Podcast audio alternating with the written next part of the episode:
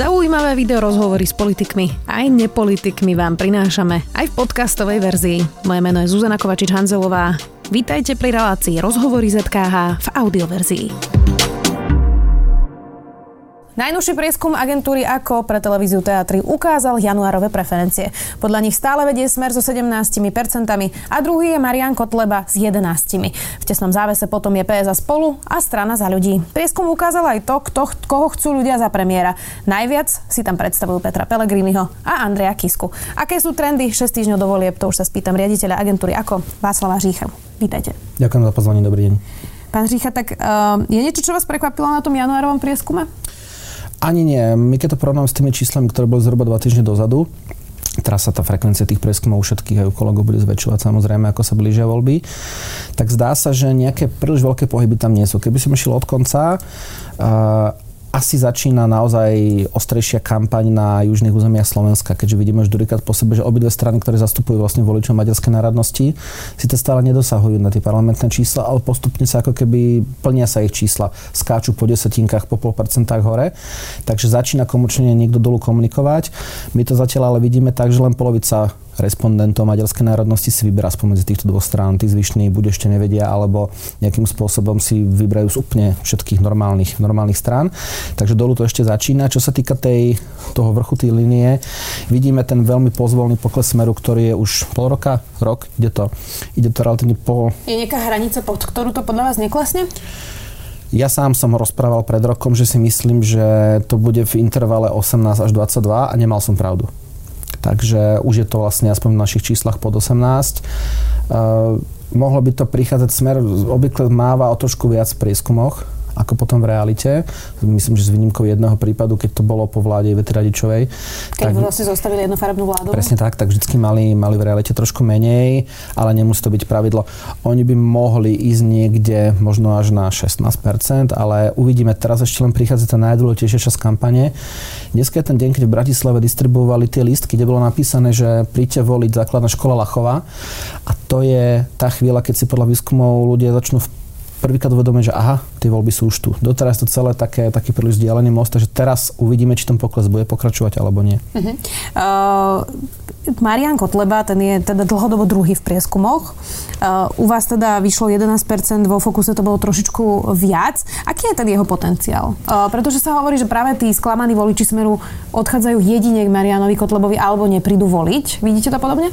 Áno, uh, veľa tých, uh, veľa tých sklamaných voličov nemá alternatívu a preto to rieši tým, že sú nerozhodnutí alebo momentálne a potom nakoniec budú nevoliči. Strana Kotlebovci Lesona sa pred dvoma týždňami mala 11,7, teraz sme 11. Ono to kľudne môže byť aj 13 v rámci toho intencie, toho intervalu spolahlivosti, takže sa potvrdzuje, že naozaj sú, sú na tom druhom mieste. Niektoré čísla hovoria o tom, že časť tých novopríchodzích voličov Kotlebovcov sú ľudia, ktorí v roku 2016 neboli voliť. Ono sa dlhé roky bol taký úzus, že to sú hlavne tí mladí ľudia, ktorí ešte nemajú skúsenosť so životom, nižšie vzdelanie a tak ďalej, ale to už nie je pravda. Čísla ukazujú, že keby volili len voliči v vekovej skupine 18 až 33, čo už nie sú takí mladí ľudia, tak by už Kotlovovci vyhrávali. To znamená, oni ako keby začínajú veľmi úspešne oslovať ten mladý segment. Máte preto nejaké vysvetlenie?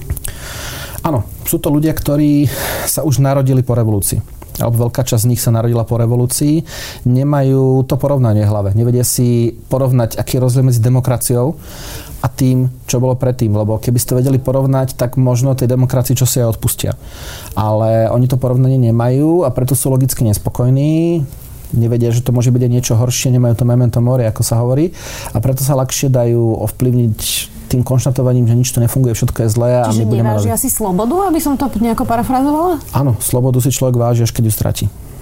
Uh, Videli sme v minulosti, e, obzvlášť keď sa prvýkrát dostali vlastne Kotlebovci do, do parlamentu, um, že množstvo tých voličov, ktorí aj volili Mariana Kotlebu, sa k tomu nechcelo verejne priznávať. Bola to vtedy možno nejaká forma hamby alebo kontroverzie. A toto už úplne opadlo. Týchto 11%, ktoré majú namerané, už hovorí o tom, že ľudia sa nehambia povedať, že volí Mariana Kotlebu? Je to tak. Ten fenomén skrytého voliča, ten v minulosti zažil aj iné strany. Zažil ho Smer, zažil ho SDK, napríklad zažil ho HZDS. A oni to mali ako keby na konci alebo v priebehu svojho, svojho fungovania. Kotlebal to mal na začiatku. Bola hamba, kedy si naozaj sa priznať. Videli sme to aj na výskumoch. Ale ja si myslím, že žiaľ už žijeme v dobe, keď sa ľudia nehambia. Keď si to prepočítate viac menej každý desiatý dospelý človek, ktorého stretnete na ulici, je potenciálny Kotlebov volič alebo deklaruje sympatie k nemu, takže stáva sa to bežným čo možno nie je dobré, na druhej strane nám to dáva možno reálnejší obraz, lebo toho skrytého voliča je tam málo. To ale, kde je potenciál Kotlobovcov, je stále druhá voľba. To znamená, to sú tí voliči, ktorí by ich teraz ešte nevolili, ale možno ich majú ako záležné riešenie, keď ich sklamú práve strany, ktoré voliť chcú. A to sklamanie môže prísť napríklad vo finále volebnej kampani, napríklad v diskusiách. Mm-hmm. Čiže tie diskusie budú rozhodujúce? Stávajú sa, už sme taká malá Amerika, už naozaj diskusie začínajú byť tou alfa lebo počas bežnej volebnej kampane tie strany len nejakým spôsobom naberajú síly, predstavujú svojich kandidátov, už temer vôbec nepredstavujú program, ako vidíme. A tie diskusie potom to, čo si vlastne oni nacvičili, pripravili, získali tú silu, to potom môžu potvrdiť alebo stratiť tie diskusy. Vo voľbnej kampani vidíme, alebo ľudia vidia vopred natočené videá, vidia billboardy, vidia spoty. To znamená, vidia tých politikov v tej situácii, ako chcú tí politici. Oni si môžu to video natočiť na 15 krát, keď nie sú spokojní. Niekedy je na 100. Presne tak, ale príde debata, posadia sa sem k vám a musia reagovať na živú skutočnosť, že si tu nie len vy, ale aj ich oponenti. A v tej chvíli majú šancu voliči vidieť, či sú naozaj takí dobrí, ako to videli teraz v kampani. Takže tam môžu prísť o veľa a získať veľa keď o niečo prídu, tak potom tá druhá voľba je rozhodujúca, kam tí voliči pôjdu. V závese za Marianom Kotlobom je PS a spolu a za ľudí. Tí majú obaja okolo 10%, teda je to pomerne vyrovnaný súboj medzi týmito dvoma novými stranami. Oni si teraz zvolili vlastne za tému práve to, že ich vystrašilo, že LSNS má také vysoké percenta a vidno teraz na tej ich kampani, že začali ako keby stavať ten moment kampane že proti Kotlebovcom. Funguje toto ale na, na, na mobilizáciu voličov, ktorí už aj tak povedali a budú, že deklarovať vlastne nové, nové strany. Môže to vôbec fungovať na ľudí, ktorí sú možno frustrovaní v regiónoch, majú pocit, že sa na nich zabudlo a že teraz PS spolu a za ľudí budú hovoriť, že nevolte fašistov? Ono to už dvakrát fungovalo. Keď si pozrieme porovnanie účasti, mali sme teraz 4 rôzne voľby.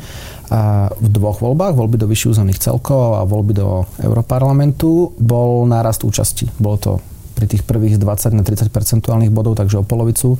V tých druhých myslím, že zo 14 na 21, takže tiež o polovicu, aj keď z tých nižších čísel sa ľahšie ľahšie rastie. A potom sme tu mali prezidentské voľby a voľby starostov a primátorov. Tie mali témer identickú účasť ako 4 roky dozadu.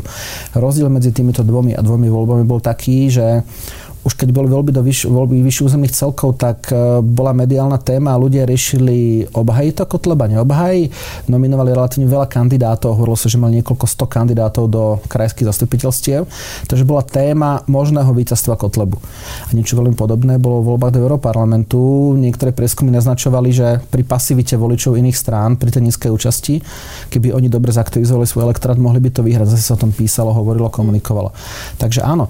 Čiže je to efektívna mobilizácia mobilizácia voličov. Ukázalo sa, že je to momentálne asi možno jediná efektívna mobilizácia voličov a voľby do vyšších územných celkov ukázali ešte jeden jav. A my si ich teraz pamätáme ako voľby, kde napríklad neobhájilo tie svoje posty relatívne veľa županov, e, ktoré boli ešte nominanti Smeru, alebo tam boli dlhodobejšie. Ale keď si pozrieme na tie reálne čísla, ktoré získali, oni nezískali menej hlasov. Oni dokonca niektorí získali viac ako pred 4 rokmi, ale tá polovica voličov naviac, ktorá bola mobilizovaná, boli voliči opozície z veľkej časti. Takže oni ich prečíslili celkovou, celkovou hmotou. A je možné, že sa niečo stane také aj teraz. Doteraz sa hovorilo, že zatiaľ ešte nie je ako keby téma kampane. Napriek tomu, že máme proces e, vraždy Jana Kuciaka a Martiny Kušnírovej, tak úplne v kampani to nejako zásadne e, nerezonuje. Mohol byť toto práve tá téma volieb a volebnej kampane? Súhlasím, konečne tá kampaň bude mať nejakú tému, aj keď je žiaľ takáto, ja som ešte pred týždňom bol v jednom rádiu v diskusii sa zhodol aj s kolegami, že, že tie kampani sú zatiaľ nudné že ako keby tam nie je nejaká, nejaká emócia a zdá sa, že toto tá emócia je. A ukáže sa ale, nakoľko je silná a nakoľko, ak ju začnú využívať všetci, či sa zase nerozplyne, či sa nestane bežnou. Videli sme, že bol tu súťaž, kto postaví viac nemocníc, respektíve slúby. Všetci riešia zdravotníctvo, všetci riešia nejakým spôsobom starostlivosť o dôchodcov. To sú také tie bežné témy, nie je tam odlišovací faktor. Teraz zatiaľ máme dve nové strany, otvorene povedali, čo bude ich hlavnou témou, uvidíme, ako to zafunguje. Uh-huh. Uh... Veľa voličov podľa tých prieskumov až tretina sa rozhoduje v poslednom týždni vlastne pred voľbami. Čiže tam máme tie diskusie a, a potom je moratórium. Aká časť sa rozhoduje až vyslovene, keď hádže tú, tú obálku v, do urny? Niektoré čísla hovoria, že to stále ešte celá štvrtina. Ale aby sa to lepšie predstavilo. Ono to nie je, že oni v tej chvíli sa rozhodnú, že idem voliť a zakrie si strany a nájde si. Mm-hmm. Oni majú nejakých favoritov. Uh, idem na obed a viem, že si dám kura, ale či bude pečené alebo vyprážané sa roznemáš na mieste. Takže oni majú nejakých, či už neviem, konzervatívny, liberálny, nové strany, staré strany, majú nejaký zúžený zoznam a v priebehu tých posledných dní si z toho jedného finálneho buď utvrdia, alebo vyberú náhradu za ňo. To je vlastne to rozhodovanie tá skupina, ktorú voláme, že nerozhodnutí, ktorí ešte teraz nevedia povedať, s kým sympatizujú, tá sa napríklad v našich dátach za posledné dva týždne, alebo v porovnaní s pred dvoma týždňami, tam sa zmenila z 27 a nejaké drobné na 24.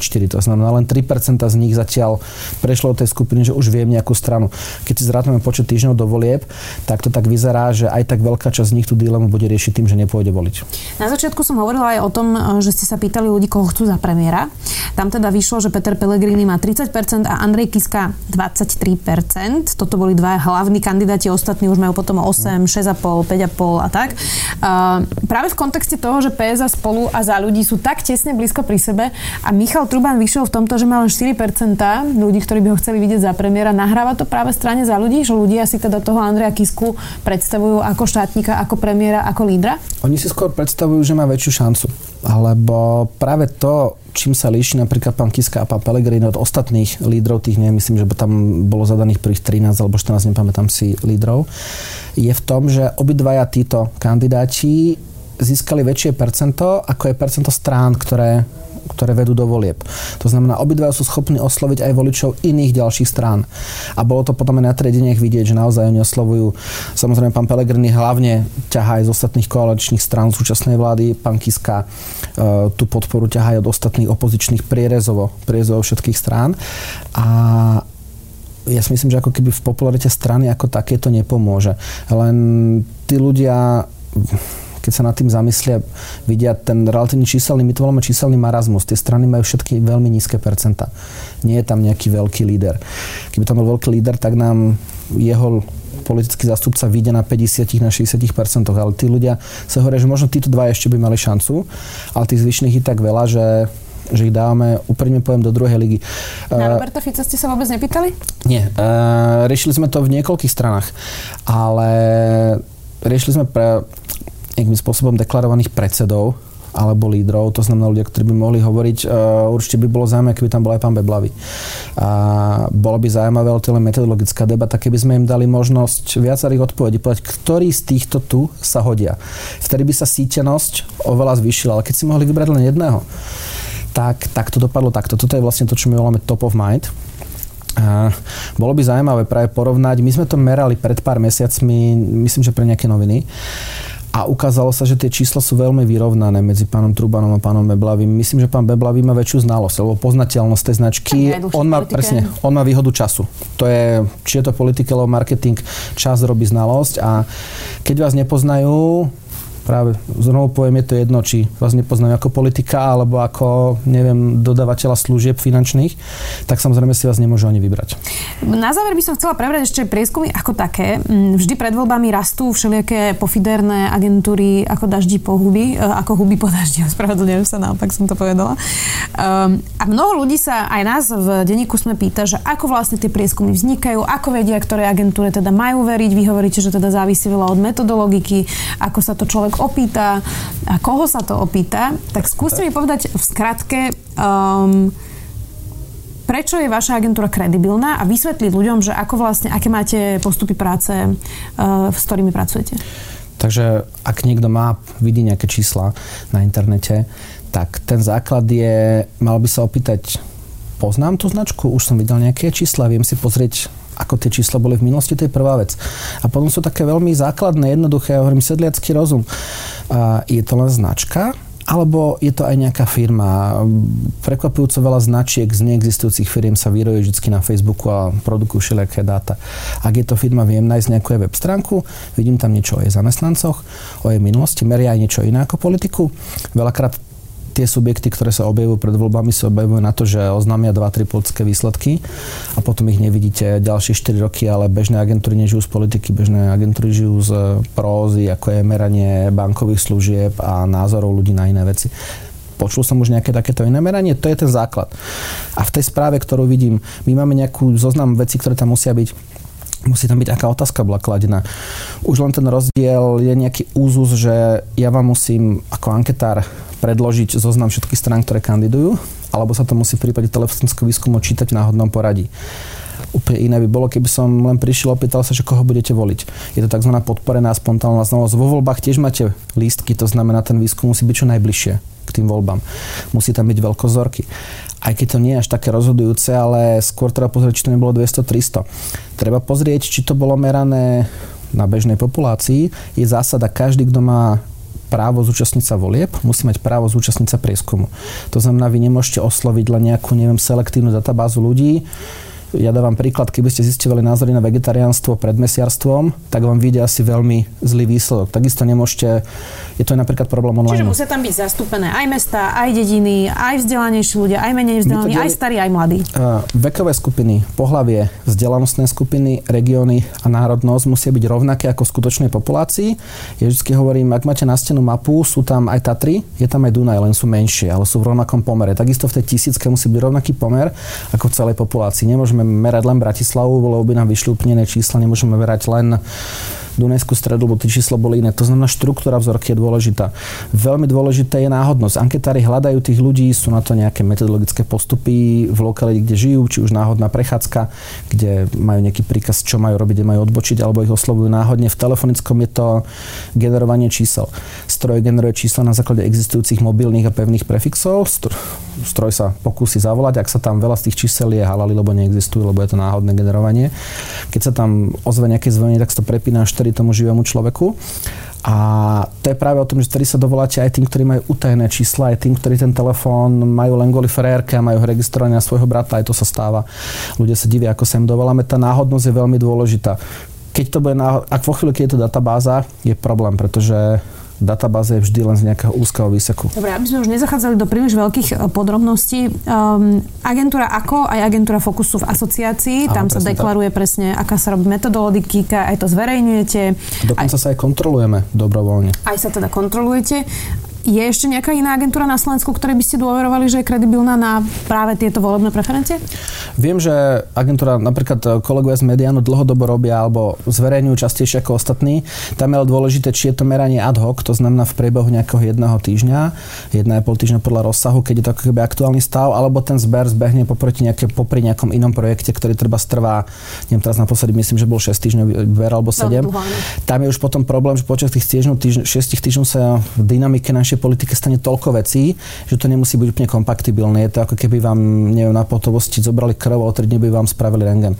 Ale určite im by som ešte dôveroval. A to je všetko. Ja si rád pozriem akékoľvek prieskumy a ja hovorím, že ja ani sebe nedôverujem na 100% a sám hovorím, že treba pozrieť nie jeden výsledok, ale trendy v jednej agentúre a ty treba Dobre, porovnať... Vy profesionálne pozeráte, ale bežný človek asi nesleduje úplne každý prieskum a trendy, čiže treba sa riadiť napríklad tým, či sú v asociácii a navzájom sa kontrolujú. To no. je asi dobrá... Dobrá vec a treba si napríklad pozrieť, že sme moderná krajina, má tá firma obrad, tí ľudia v call centre nestoja 2 eurá, ani tie stovky anketárov nestoja 2 eurá, to je veľmi dobré vodítko na to, aby si človek vedel predstaviť, či sa tie výskumy konajú alebo nie. Ďakujem veľmi pekne, že ste prišli. Hovorili sme o aktuálnych trendoch e, práve vo volebných preferenciách strán. Máme ešte 6 týždňov do volieb, uvidíme, ako to dopadne. Ďakujem. Dnes tu bol riaditeľ agentúry ako Václav Hřích. Ďakujem za pozvanie. Počúvali ste podcastovú verziu relácie Rozhovory ZKH. Už tradične nás nájdete na streamovacích službách, vo vašich domácich asistentoch, na Sme.sk, v sekcii Sme video a samozrejme aj na našom YouTube kanáli Denníka Sme. Ďakujeme.